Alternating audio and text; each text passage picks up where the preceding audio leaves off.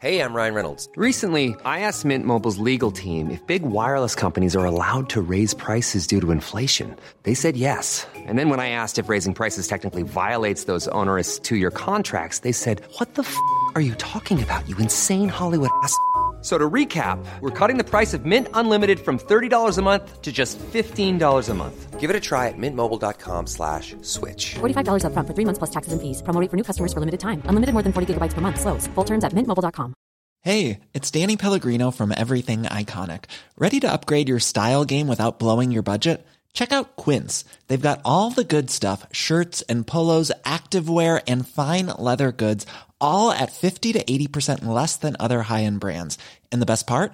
They're all about safe, ethical, and responsible manufacturing. Get that luxury vibe without the luxury price tag. Hit up quince.com slash upgrade for free shipping and 365-day returns on your next order. That's quince.com slash upgrade.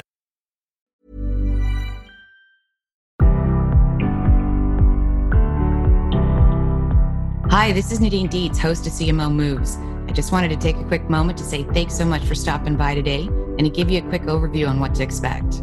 CMO Moves is all about game changing leaders, their incredible journeys, the moves that they've made, and most importantly, their personal stories of how they got to be the leaders of some of the world's most exciting brands. I hope you'll enjoy their stories as much as I do and take away a few tips and some inspiration for your day. Enjoy the show. Hello and welcome to CMO Moves. Today I have the great pleasure of sitting here with Deborah Bass, who is the global CMO and US president of a hot new tech company called Nuvo. Deborah, hi and welcome to the show. Thank you for having me. I'm honored to be here, Nadine. Oh my gosh, I'm honored to be here. I mean, I you're a legend, and I can't wait to dig in more into what you've been doing throughout your career, and then also um, this hot company, which is really all about reinventing pregnancy care for the 21st century. I mean, it's it's just radical. It's awesome. Um, but before we get to your latest move, I thought would be a good place to start is can you share a little bit about your background? And I think that'll give us great context for why you made the, the choice that you did. Sure. So I'm actually going to start at a formative stage in my education where I discovered a love for marketing. So I was a public policy major at Duke undergrad, and I studied abroad my junior year in London through Newhouse School of Communications and took marketing and communications and PR and fell in love with the practice and said, I need to be a, get into marketing. So I started my career at AT&T in marketing. So way back when marketing residential long distance service when there was such a thing to consumers, but it was actually fighting in the trenches because it was a very competitive space with MCI and Sprint coming into play. So got a foundation there, but then went to Ross for general management and marketing and got recruited to my dream job at Procter and Gamble companies. And that really was my foundation in brand building and general management and had the great fortune of working on iconic brands like Tide, like CoverGirl, and building this amazing network of mentors whom I still stay in touch with today. Then after P&G, I started some different twists and turns into a broader array of industries and marketing experiences. So I spent some time at Bristol Myers Squibb in pharmaceuticals, and then I did a 15-year stint at J&J on both the consumer and medical device sides of the house in different commercial roles. I led US Baby, I led US Femcare. I spent six years in orthopedics and medical device and got to do some really interesting marketing while there. Then I went back to consumer. I led the global baby franchise. I led global marketing services. Had an amazing experience. I can't say enough good things about J&J as a credo-driven, purpose-driven company that's really advancing health for humanity. But after 20 plus years of corporate experience, I really got the bug to create and build something. And for me, I wanted to thread the needle on marketing and consumer branding and healthcare, and hence the leap to Nuvo, and really this opportunity to reinvent pregnancy for a new generation of consumers and really advance care and make it more mom centered. Wow. Okay. So there's so much goodness in there. I want to come back to your time at J and J and talk about your your last role there because it's such a unique role as president of all marketing services mm-hmm. globally.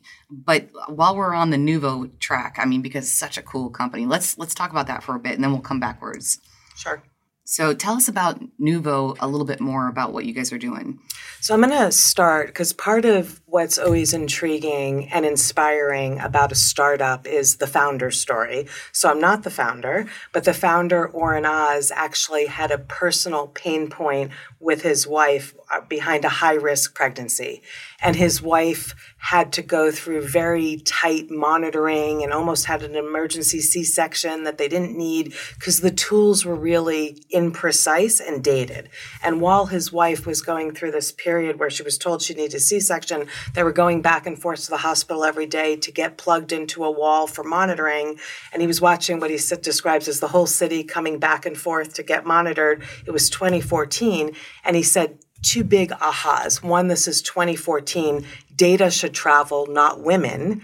And two, I want to free the woman from the wall because pregnancy is a black box and no one knows what's happening inside the womb in between those intermittent doctor visits. So that was sort of his personal pain point and inspiration to reinvent pregnancy. There has to be a better way. And he's a data scientist and an engineer. And he created this really innovative platform to monitor pregnancy, but also to capture the data, because ultimately it's a big data and AI play to get to better pathways for pregnancy management.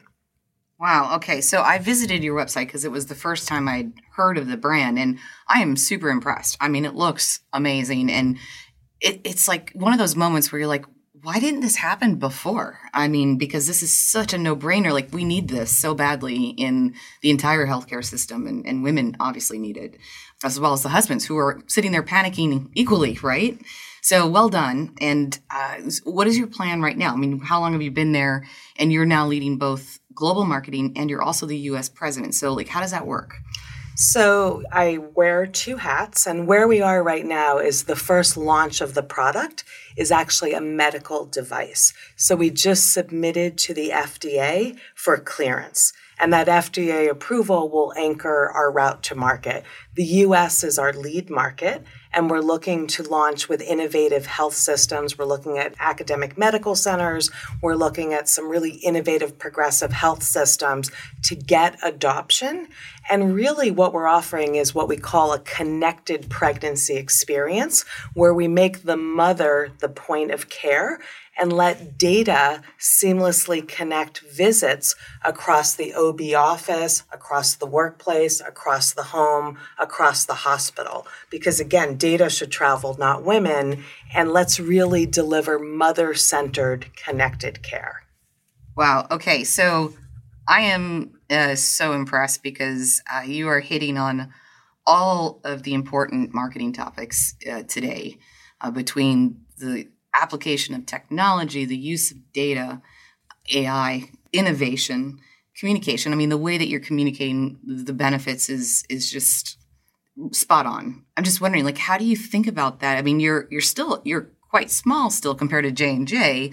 I mean, how many people do I you have? Two hundred people at J and J, and I have three people now. oh, sorry, I'm one of the three oh. people. Oh. So then there were three. I was employee one in the U.S. I love so it. it's definitely a sea change of experience and and a very different perspective, right? Yeah. Well, and that's a whole new set of skills too that you yourself have to leverage without having such a big team. Like, how do you get your arms around it all? So, what's really exciting too is for the brand for Nuvo, I started with a white sheet of paper. So we have this amazing technology, but there was no brand.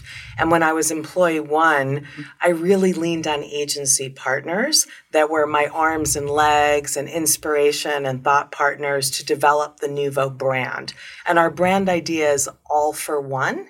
And it's all about galvanizing a community of care in service of mom. Because again, it takes a village to reinvent pregnancy. And it's the doctor, and it's the nurses, and it's the other moms, and it's this whole support system, the caregivers, the partner. So, All for One is the big brand idea. We had to define and build the brand from the bottom up and express it behind what's our tagline of give life a better beginning. And what's really interesting is there's something called the Barker hypothesis that what happens in the womb is predictive of future health outcomes. So, Give Life a Better Beginning is not only about early start of life, but actually lifelong health. I love that. Oh, so fascinating. I love your tagline too. Um, give life a better beginning. That that's that's fantastic. Um, okay, so I'm really excited to see what you're going to do with this because uh, you're relatively new still in this role, um, and I'm glad you mentioned agency partners because you and I just spent uh, a great day together a couple of weeks ago talking about the future of agencies because you did so much work at J&J in your um, role wearing your hat as president of marketing services. Can you share a little bit about that experience and and that was such a unique role? Like how did you even think about that? So, what was so exciting about Global President of Marketing Services at, at J&J was the opportunity to modernize the marketing playbook and the skill sets and the capabilities of the organization.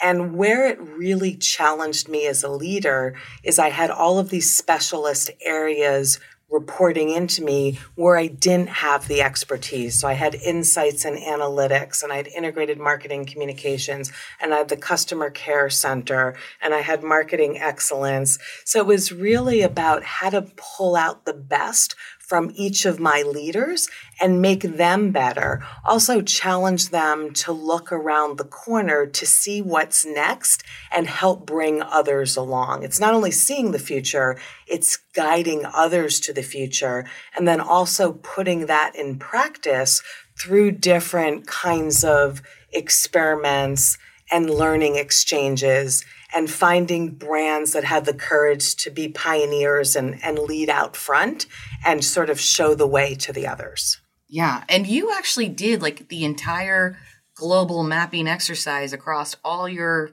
partner ecosystem and redesigned it, right?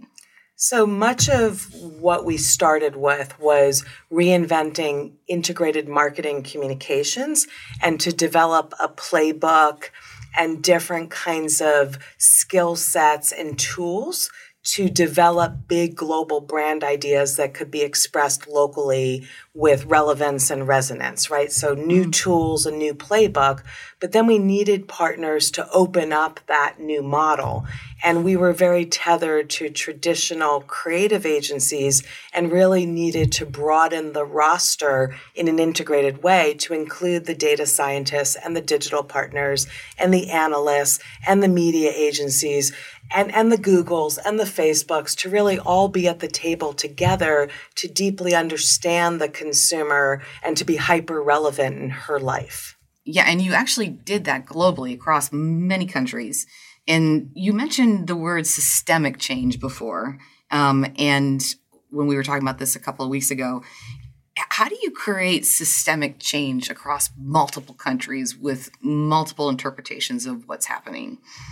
So, the way to create systemic change is to actually get all of the on the ground marketers to buy into the movement. It has to be a bottoms up movement with top down support. And that's the way we approached it that there was support from the top and very strong backbone there. But we traveled all around the world to make sure the marketer on the ground saw relevance, was inspired to upskill, learn new skills, and lead the way. And reverse mentoring was part of this bottoms up movement. I probably learned more from the younger marketers about how to connect and communicate today than many of the more senior leaders in the ecosystem. Wow. Okay. Much in there. I, you know, I'm, I'm so excited. I can't decide which way I want to go. I'm laughing because I remember some of the stories you were sharing with me about recognizing and appreciating cultural differences and in all your travels globally. Can you share a couple stories where you had a few aha moments?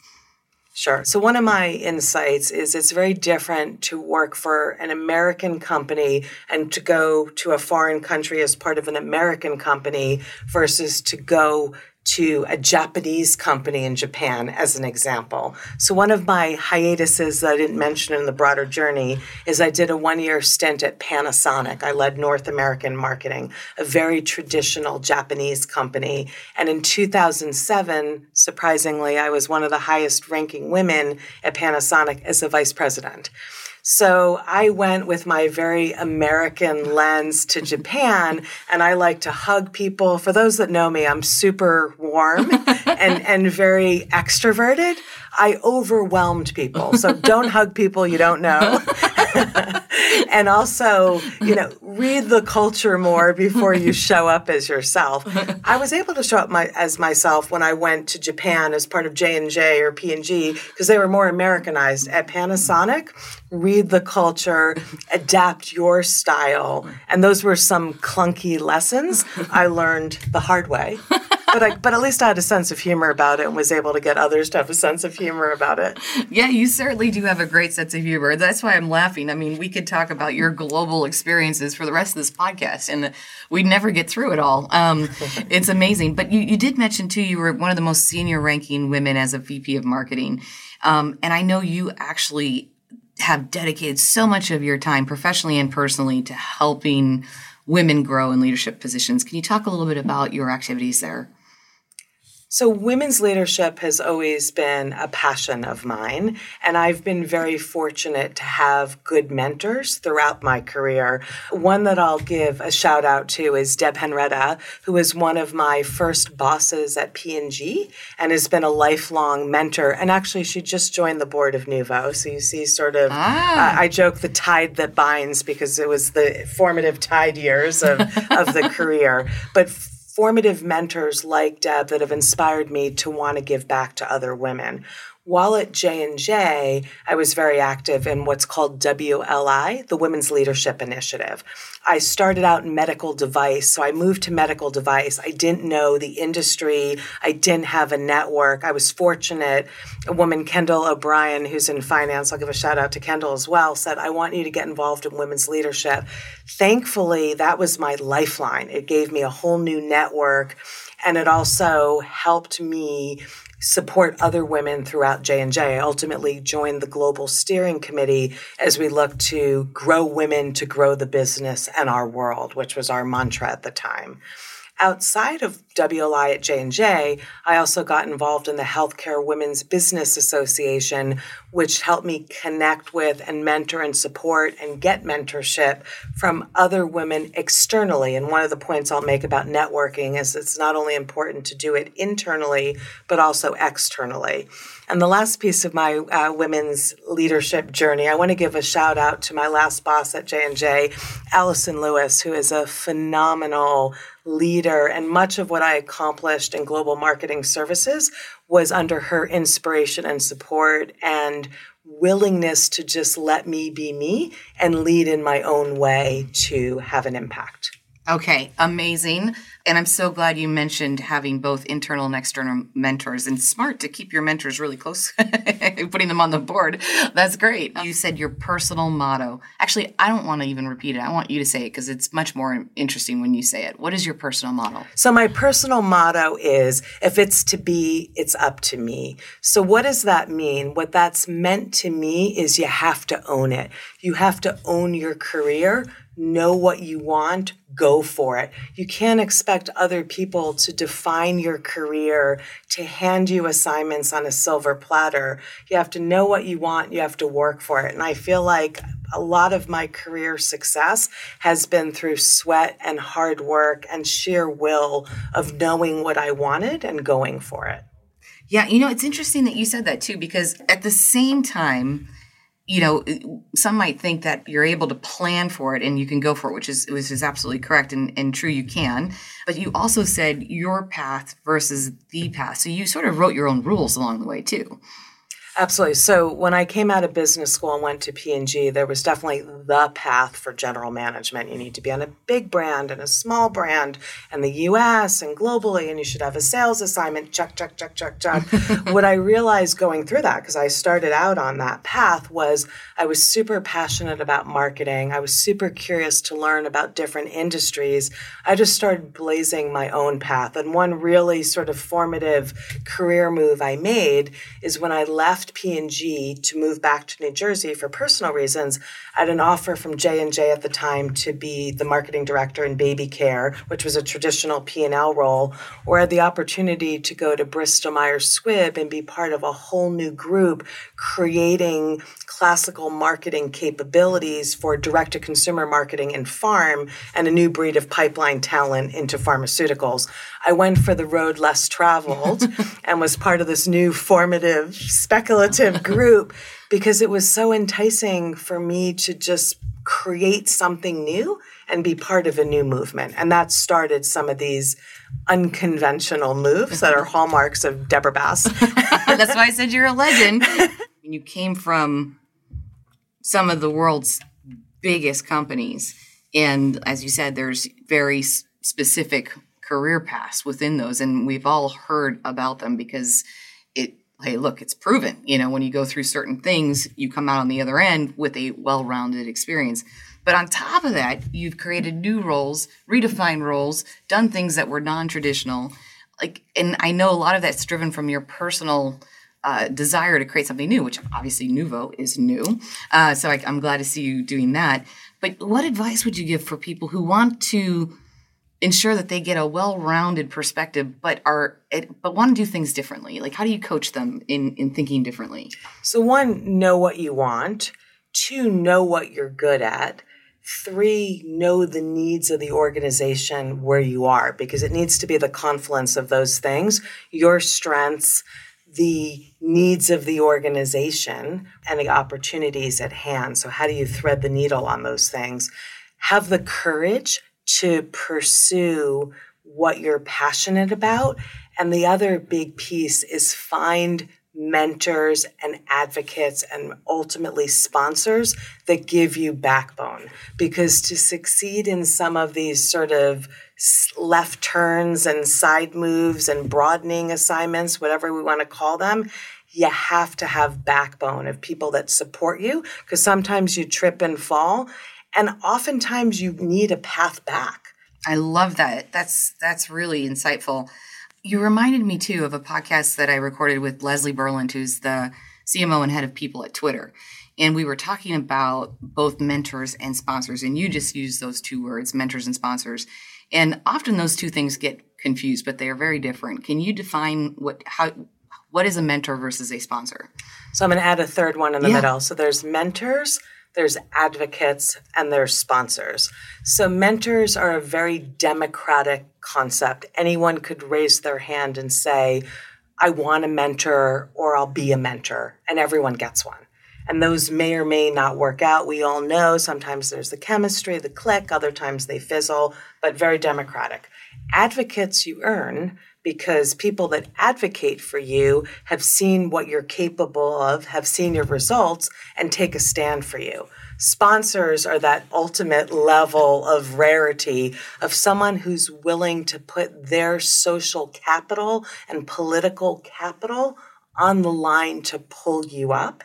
And I believe only about 20% of people have real sponsors. And I know it's less for women. I don't know the latest statistics, but sponsors are a rarity. And, and honestly, if you can find a sponsor, you're golden because it's everything. Yeah, absolutely. So I really love how you frame that mentors, advocates, and sponsors. I asked Leslie, I said, How do you find a sponsor? And uh, I believe her response was, It happens organically when the sponsor recognizes your contribution and or you just happen to be in the right place at the right time where they can see you and they can invest in you as you said. How did you find your sponsors or how did that work for you? So earning it through performance and exposure. Mm-hmm. So some of it came through women's leadership because mm-hmm. I did a lot of programming and drove a lot of engagement, and people saw a different side of my profile beyond a day job as a line business leader or functional leader. Some of it be- became from performance in the day job, but again, you have to earn it. You mm-hmm. can't ask for it. And a lot of times it comes from unexpected places that people admire you from afar. I'll give you an unconventional example. I have a lot of these, and again, it's It's just kind of a theme. part of part of the package. So I left J and J for a year and went to Panasonic. I left consumer, and I had one of my sponsors actually pull me back to the company, but she pulled me to medical device. Right, and again, no institutional knowledge in medical device, no network, knew no one. And men were the commercial leaders and the sales force and the surgeons. and here I am, this sort of colorful female getting plunked in to, to lead marketing and drive demand generation and build a brand. But I had a sponsor that brought me in, and I was very fortunate in having a sponsor that gave me backbone in that environment to create a new brand. Okay, fascinating. Oh my gosh, Deborah, we could sit here and talk for a million years. There's so much I want to learn more, but we are, unfortunately, we are out of time. So I'm going to open it up to you if there's, and then I'm going to ask you my last question. But if there's anything in the world that you want to share with someone who might want to follow in your footsteps, like what thing have you learned along the way that you would say this is a golden rule? So back to if it's to be, it's up to me is one. And then the second is follow your passion. People are going to tell you, do this, do that, go this way, go that way. Follow your passion because when you're passionate about something, you could set the world on fire. Yeah, and you're about ready to go set that world on fire in a whole new way. I can't wait to see what you'll do. Before I let you go, though, I have to ask you my now famous last question. And that is if you weren't doing what you were doing today and money and talent were no object, what would you be doing? So I'm a frustrated creative. So part of why I come up with these quippy headlines is I love creative and creative writing. I'd go back to school at Princeton, where I live, for creative writing, and I'd become some kind of author or writer or something in the creative world. Oh, I love it. You know, after doing so many of these podcasts now, there are lots of folks I'd like you to to get together with. We'll create a creative bullpen and and the magic that will come from there will be outstanding. I'm in. Well, that is perfect. Well, Deborah, thank you so much for joining me today. It has been such a pleasure to have you here with me. Thank you so much, Nadine. Talk soon. Ever catch yourself eating the same flavorless dinner three days in a row?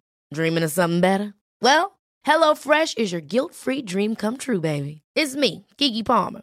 Let's wake up those taste buds with hot, juicy pecan crusted chicken or garlic butter shrimp scampi. Mm. Hello Fresh.